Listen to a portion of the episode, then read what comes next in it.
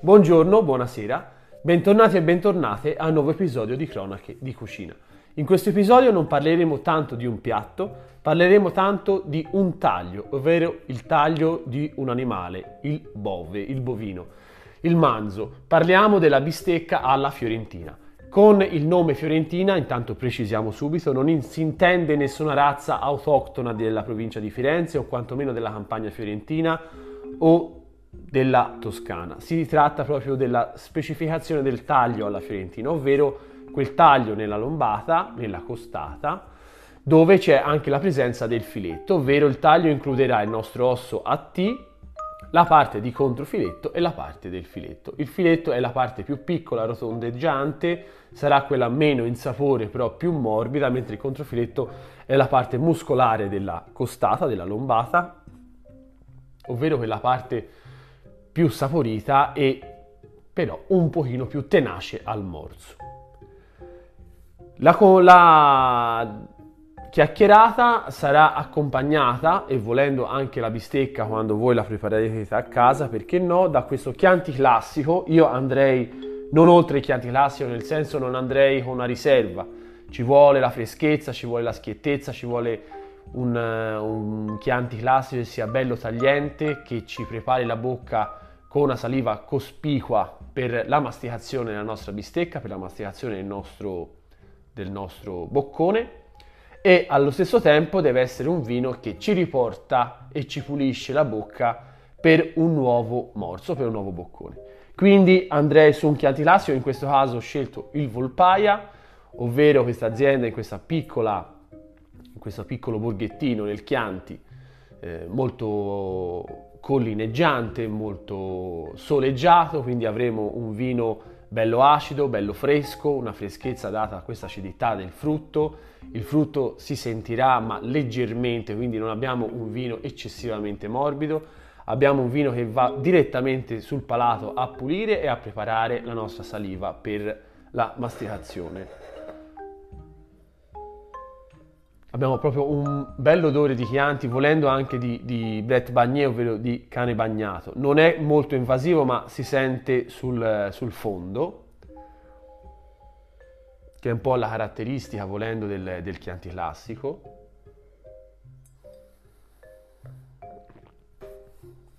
Ecco, abbiamo tutta la schiettezza del Chianti che può rappresentare, ovvero acidità, freschezza, tannini che sono belli fermi, belli,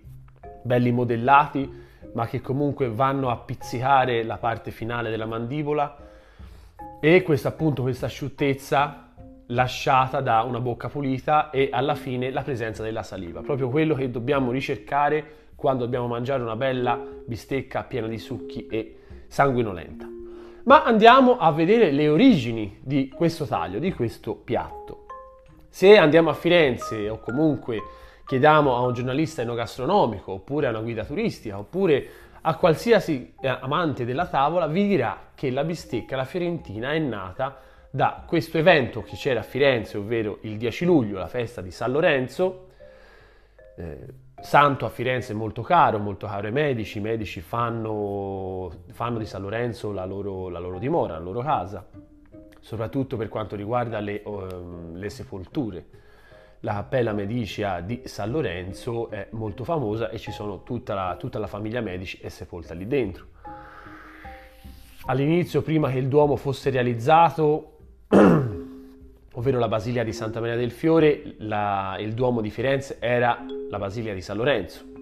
È stata, è stata inaugurata, per così dire, da Sant'Ambrogio, ovvero il vescovo di Milano, nel 393, quindi è la prima chiesa di Firenze, quindi abbiamo un'importanza per il santo importante.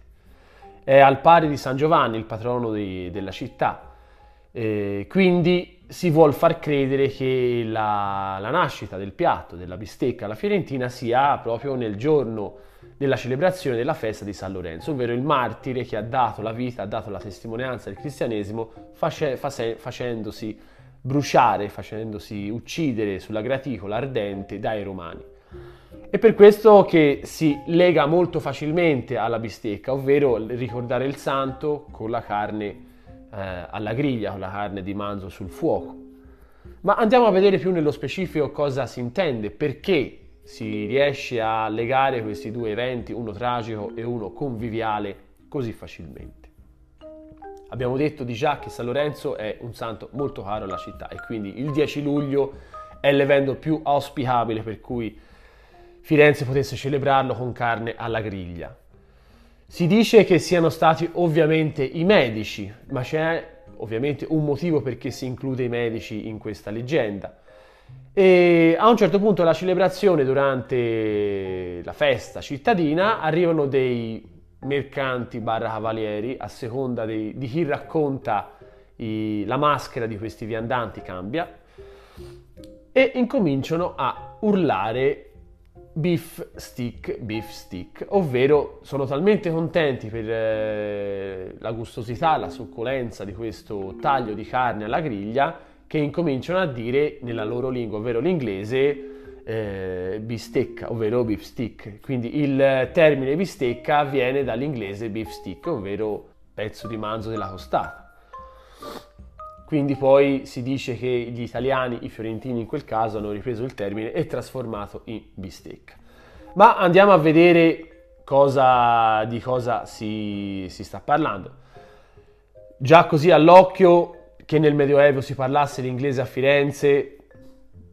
è molto improbabile. Se erano cavalieri parlavano latino e se erano, e se erano via, mercanti uguale anche perché penso che il popolo ancora, la globalizzazione non c'era per quanto Firenze fosse al centro dell'Europa economica e monetaria, ma dubito che i medici sapessero l'inglese o comunque i, i nostri popolani, i nostri cittadini sapessero l'inglese, per poi modificarlo in bistecca. Però ci, ci, sono tanti elementi che ci fanno pensare su come la classe dominante, ovvero l'aristocrazia, la cavalleria, intendesse la tavola medievale, ovvero come si intendeva tutta la tavola, la cerimonia che c'era intorno al desco. Abbiamo degli elementi importanti, abbiamo il manzo, abbiamo il fuoco. Quindi dobbiamo catapultarci direttamente in questa Firenze di fine medioevo, ok? Nessuno ci dice un anno preciso, eh, ovviamente, come sempre succede nelle leggende, o abbiamo un anno preciso col giorno, la data e i secondi, oppure soltanto il giorno. Ma è così, funziona così. È il bello del, di vivere una città storica e turistica. Andiamo ad analizzare fuoco e carne di manzo.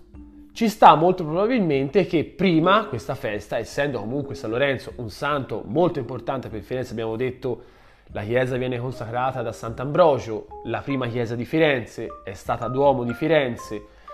Il santo poi diventa il santo protettore della famiglia Medici, nel senso che i Medici nel quartiere di San Lorenzo diventa il loro quartiere, ci sono tutte le loro sepolture. Eh, San Lorenzo è, molto, è un santo molto particolare nella concezione cristiana di conseguenza viene messo al pari del protettore San Giovanni e quindi ci sta che per la sua morte, nella ricorrenza della sua morte, la città lo osanni con una festa cittadina. Quindi qui abbiamo già tanti elementi che ci fanno, capi- che ci fanno capire come funzionava il mercato e la tavola e ci arriviamo. Sicuramente non è una novità che la città metta a disposizione dei rati alimentari per i cittadini. Questo è un relitto della politica annonaria dell'impero romano d'Occidente, che molto spesso era gestita da funzionari barbari sul finale. E cos'è questa politica annonaria? Ovvero sarebbe che durante l'impero romano d'Occidente c'erano dei funzionari che facevano proprio una politica per portare dei rati alimentari dalla, dalla campagna circostante alle, circostante alle città, dentro alle città per i cittadini. Quindi da quel momento lì si è incominciato a creare un mercato cittadino e un mercato agricolo. Quindi questo lo dobbiamo a questa politica annonaria. Quindi nel Medioevo le città erano quasi obbligate, era una forma quasi insita, non scritta, che la città dovesse portare dei rati alimentari ai cittadini. Quindi il comune esercitava potenza sia monetaria sia anche eh, fisica, nel senso che eh, l'aristocrazia con i suoi cavalieri determinava sia da un punto di vista di leggi sia da un punto di vista di classe sociale, la potenza e la città sulla signoria circostante, ovvero sulla eh, campagna circostante.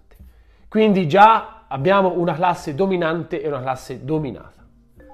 Intanto mi rinfresco con un sorso di Chianti Classico, così che mi pulisca e mi renda nuova saliva per la chiacchierata. Questo vino si può anche usare per eh, giocare a carte perché è un vino quasi, non voglio dire da, meditazione, ma da chiacchiera, proprio perché riesce a eh, renderti non solo la parlantina, ma asciugarti la bocca, ripulirtela e allo stesso tempo ridarti nuova, nuovo vigore alla bocca. Quindi stavamo dicendo, già si trovano classe dominante e classe dominata, ma andiamo avanti. Abbiamo detto che essendo San Lorenzo per Firenze fin dal 393, quindi ancora nel, nell'età classica, nell'età antica, abbiamo un, uh, un, santo molto importante per la città, oltre a San Giovanni, quindi ci sta che nella, nella ricorrenza si mettesse carne alla griglia, ci sta che all'inizio sia più l'ovino, ovvero la carne che i romani preferiscono al manzo, preferiscono al maiale. Eh, se nel Medioevo il, il, padrone della tavola aristocratica è il maiale, ovvero questo maiale selvatico che mangia le ghiande nei boschi, dimentichiamoci tutto quello che sappiamo sull'addomesticamento degli animali. Nel, nell'Alto Medioevo avevo più l'alce, che è un animale da cortile, eh, il maiale è più da bosco, il manzo uguale, cioè il bue è più da bosco, quindi avremo più l'alce, avremo più il pollo, avremo più quei piccoli, il coniglio, la lepre, avremo più i, quei quadrupedi piccoli e i volatili. Mentre gli animali che siamo abituati noi a vedere da cortile o comunque domestici, che sono il manzo e il maiale, all'epoca erano selvatici e si mangiava eh, sulla tavola era per l'aristocratico era quello che dava potenza al fisico, che dava potenza e dava tempra al muscolo, mentre per i romani era appunto eh, la carne di pecora, la carne di capra, la carne ovina e il pane. Il pane era quello che era eh, il maiale per la classe aristocratica dei cavalieri nel Medioevo. Quindi sicuramente inizialmente la nostra festa di San Lorenzo era determinata da carne di ovino, piano piano, proprio quando i medici incominciano a farsi spazio tra il popolo grasso fiorentino, ovvero la fine del basso medioevo, quindi l'inizio del 1400, avremo ovviamente il manzo più più cittadino, ovvero il manzo, se prima avevamo, abbiamo detto, la carne ovina, diventa la carne bovina. E perché? Con il 300, la crisi demografica, ovvero questo aumento spropositato dovuto alle ricchezze, l'incremento di, di innovazioni agricole, un aumento della, della popolazione, un aumento demografico, cosa si fa? Si incomincia a espropriare boschi e fare campi e quindi a piantare frumento, cereali, eh, le foglie, come dicevano loro, ovvero gli asparagi, gli spinaci, eh, tutte quelle, quelle, verdure che dovevano dare eh, potenza alla classe contadina, alla classe eh, diciamo più magra della, della società. Quindi il bosco diventa una cosa di nicchia, quindi ci si leva il maiale, ci si leva il manzo, ci si leva l'alce, ci si leva l'orso e quindi questi animali incominciano a diventare, per alcuni diciamo vanno a migrare nelle montagne, mentre altri diventano domestici come succede per il manzo e per il maiale. E quindi il manzo una volta che accade questo, questo capovolgimento della campagna, ovvero che si, si disbosca e si creano pascoli da una parte per legumi, frumento e cereali abbiamo detto, dall'altra ci saranno pascoli sia per ovini che bovini e quindi il bove, il manzo, ma in realtà all'inizio era bove, ovvero una razza molto più tosta, molto più selvatica. Quindi ci immaginiamo una chianina molto tosta, molto grande, che sia abituata a fare lavori, lavori di forza, di fisico, ehm, di lavoro nei campi per i contadini, diventa un animale vendibile al mercato cittadino e quindi non è una cosa poi così ehm, così fuori di testa trovarsi nel 1400 a mangiare manzo arrosto per eh, la festa di San Lorenzo, sicuramente. Delle volte ci immaginiamo che siccome è un'epoca antica rispetto alla nostra o comunque passata, allora eh, non, non, c'entra che a Firenze si mangiasse il manzo, dice forse magari più un pollo, magari più un fagiano. In realtà quello lì diventa l'alimento principale della tavola aristocratica, proprio per quello che abbiamo detto prima, ovvero disboscamento, pascolo, i, i boschi diventano sempre più ristretti e sempre più di nicchia il bosco è il parco dei divertimenti della classe cavalleresca, ovvero vanno a farci lo sport che loro prediligono di più, che sarebbe la caccia. Se prima il bosco era l'incolto, era una parte, una porzione della, della campagna rispettata e molto grande, adesso dopo il 1300, verso la fine del, del basso medioevo, diventa una cosa ancora più di nicchia e quindi ci si troverà non più il maiale, non più il manzo, non più il cervo, non più l'orso, ma quadrupedi piccoli come la lepre, come il coniglio, come l'istrice e avremo anche dei volatili, ovvero questi animali aerei. E come erano aerei la frutta, come le mele, come le pere, come i limoni, come le arance, di conseguenza gli animali aerei diventano l'animale dell'intelletto, e già questo non, non, ci fa soltanto capire come una crescita demografica può influire sulla tavola aristocratica, quindi come una crescita della classe dominata possa cambiare l'alimentazione della tavola dominante, ma ci dice anche come la politica per tutto il Medioevo cambia, ovvero alto Medioevo abbiamo la figura dei, di questi cavalieri possenti a cavallo con le armi, l'armatura, 30 kg di ferro addosso e la voglia di mangiare arrosto, maiale, il grasso, la potenza fisica si prende dal maiale che è una carne grassa e quindi ci, si cerca di seccarla, come diceva la dietetica del tempo, con il fuoco. Il fuoco, altro elemento nella leggenda che poi andremo ad analizzare molto presto, che è fondamentale, che si contrappone al bollito e ci arriviamo subito. Abbiamo detto alla classe dominante che appunto fa la politica così a cavallo, con la spada, facendo guerra e quindi ha bisogno di rifocillarsi a tavola. Carlo Magno, matto di arrosti, gli prenderà la gotta, zoppicherà quando, è, quando sarà anziano. E nonostante questo, i medici gli dicono di mangiare bollito, di mangiare carne più secca, di non mangiare carne grassa, di mangiare meno arrosti, ma lui continuerà fino alla fine.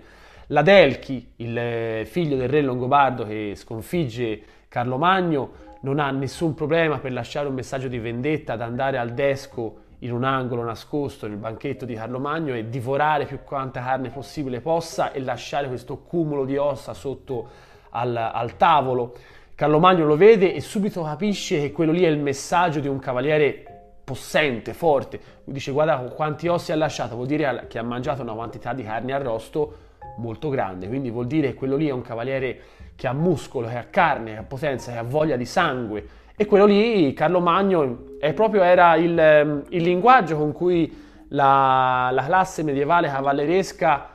discuteva di politica nell'alto medioevo. Poi piano piano, appunto, che ci sono tutte, tutte le vicissitudini, abbiamo detto poco fa,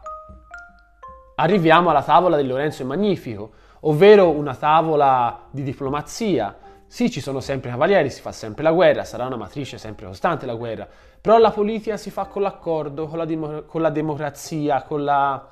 ehm, con la, diplomazia, si cerca sempre di trovare l'accordo monetario, eh, il soldo vale molto di più di, di fare assedi, di spendere soldi in eh, cavalieri che non sono della città ma vengono pagati per fare la guerra quindi entra in atto tutta una dinamica che si influisce di riflesso sulla tavola, ovvero abbiamo detto i volatili, gli animali leggeri, aerei, che sono legati alla mente, che non sono più il politico non ha più bisogno, quindi il cavaliere non ha più bisogno di alimentare la sua potenza con il grasso.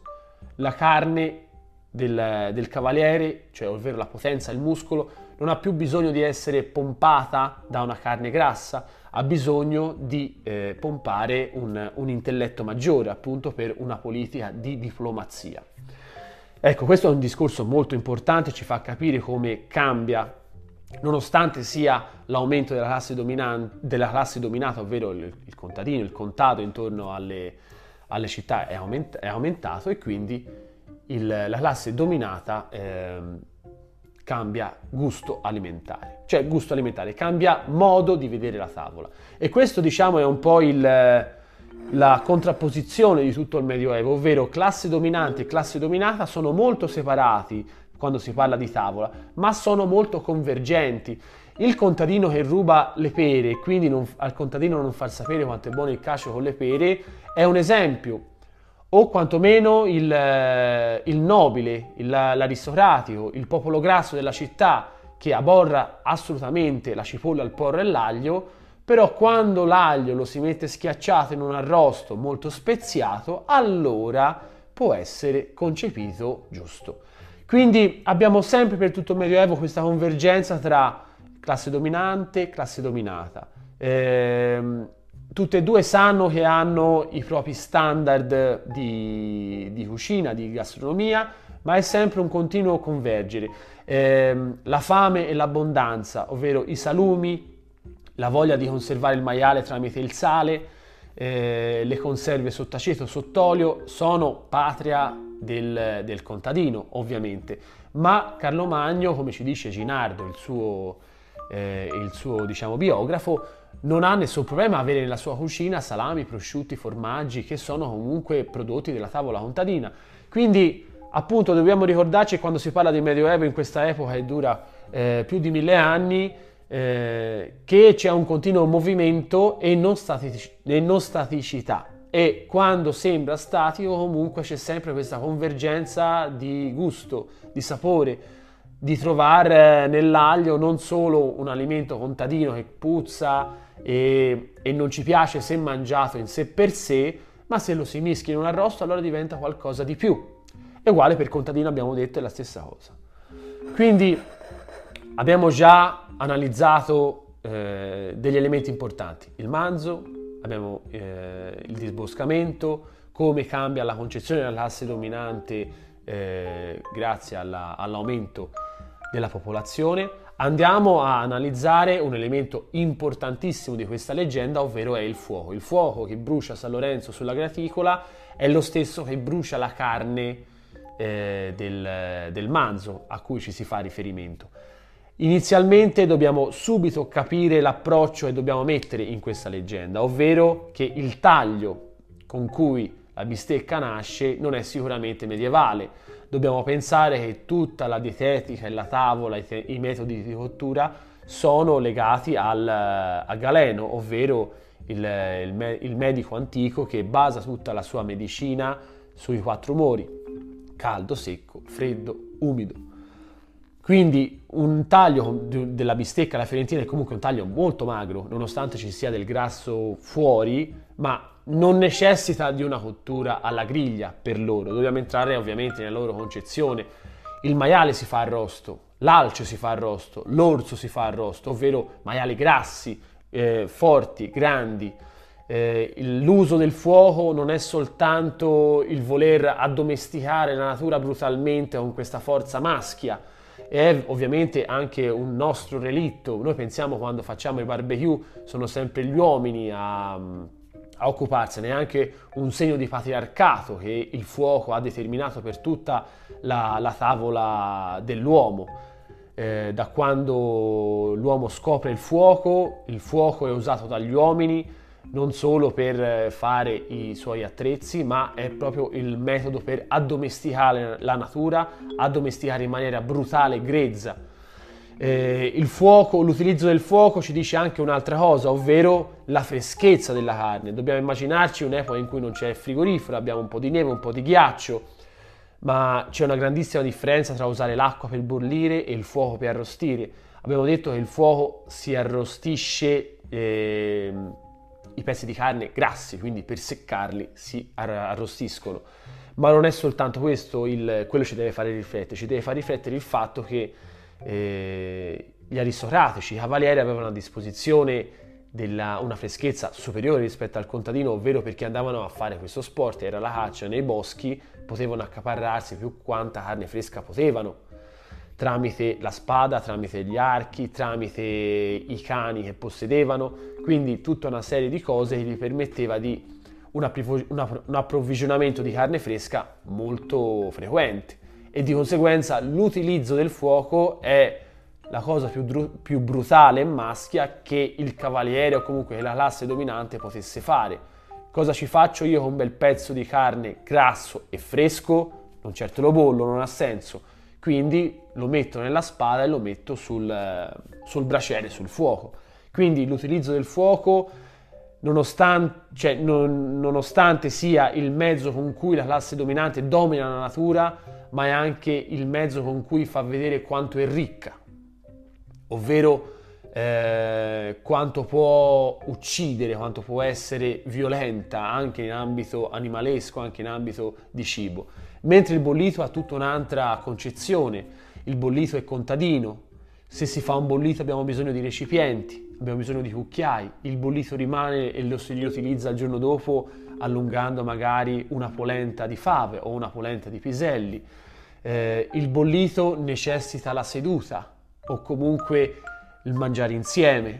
Il bollito necessita che la carne sia conservata prima, è per quello che si bolle, perché appunto eh, il contadino nel, nel, nei mesi di abbondanza prendeva i maiali, li, quei pezzi che gli interessava li metteva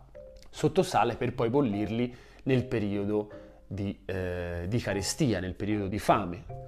E quindi il bollito è diciamo una visione più,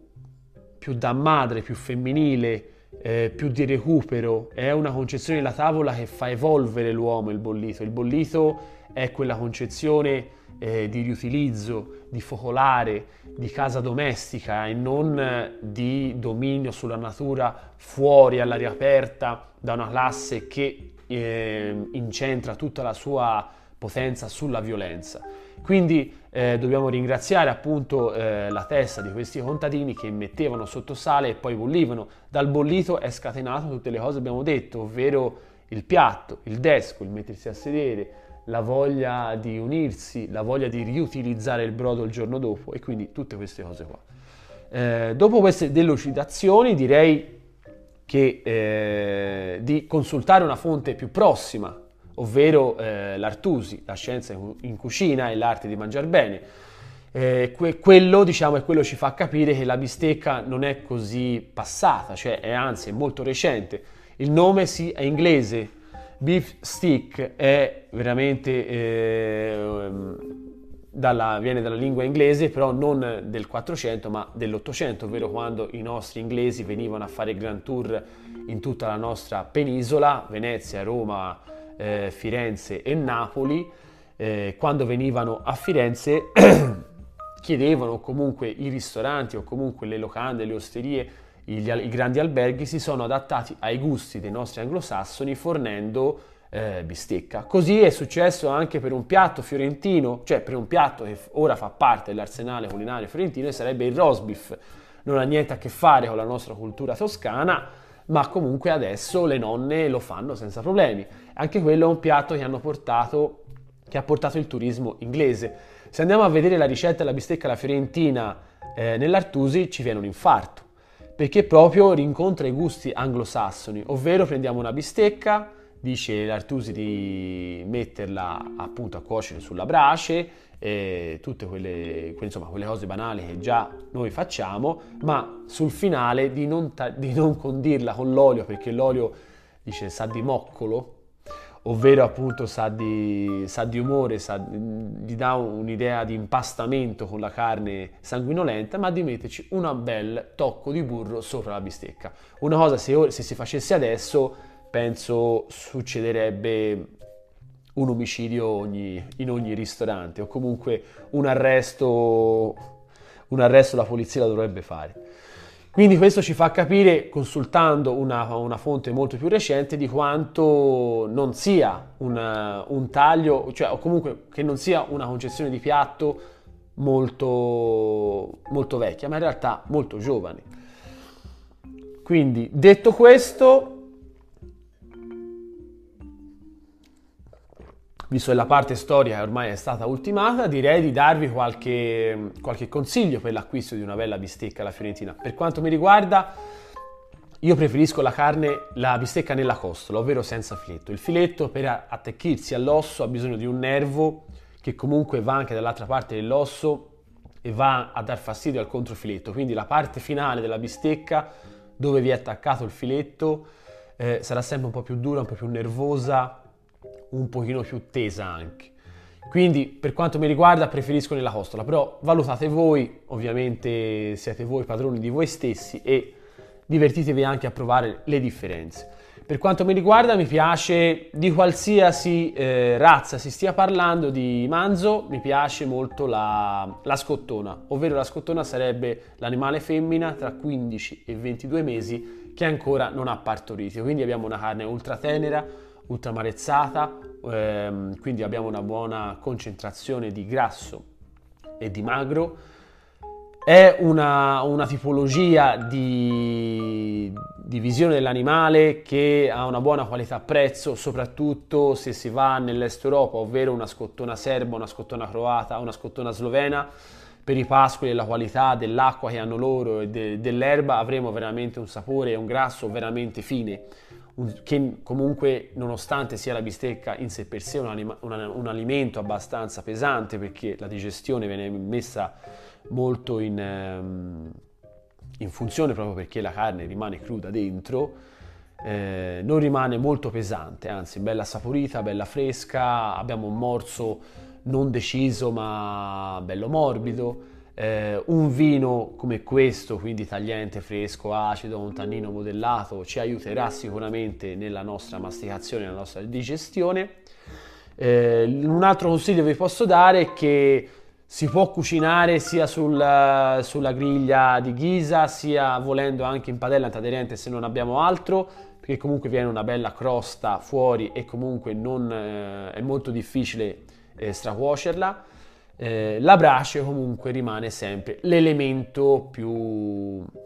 più perfetto per cuocerla, anche perché il legno usato dà aromi alla carne che in nessun altro modo si può, si può, si può ottenere. Anche perché se volete eh, dare omaggio al fuoco barbaro, in senso di crudo, non di barbaro di goto, ma di barbaro crudo, violento, grezzo, eh, cavalleresco che domina la natura, vi consiglio sicuramente di riprovare questa ebbrezza mascolina. Eh, con questo io vi lascio, eh, vi saluto con un altro cin cin. Se volete, uh, se volete saperne di più sui gusti medievali, sulla tavola medievale di tutto questo periodo molto eh, molto lungo e complesso, io vi consiglio una buona lettura, ovvero I gusti del Medioevo di Massimo Montanari, potete divertirvi anche a vedere altri eh, prodotti del professore. Eh, che sono, molto, sono, scritti bene, semplici, vanno giù, non, non, ci sono paroloni, quindi è una lettura che anche un profano può benissimo gestire. Eh, con questo ultimo bicchiere io eh, vi invito a seguirci su Spotify, mettere 5 stelline, di recensirci, eh, iscrivetevi al nostro canale YouTube, commentate e mettete mi piace agli episodi. Ciao ragazzi, alla prossima!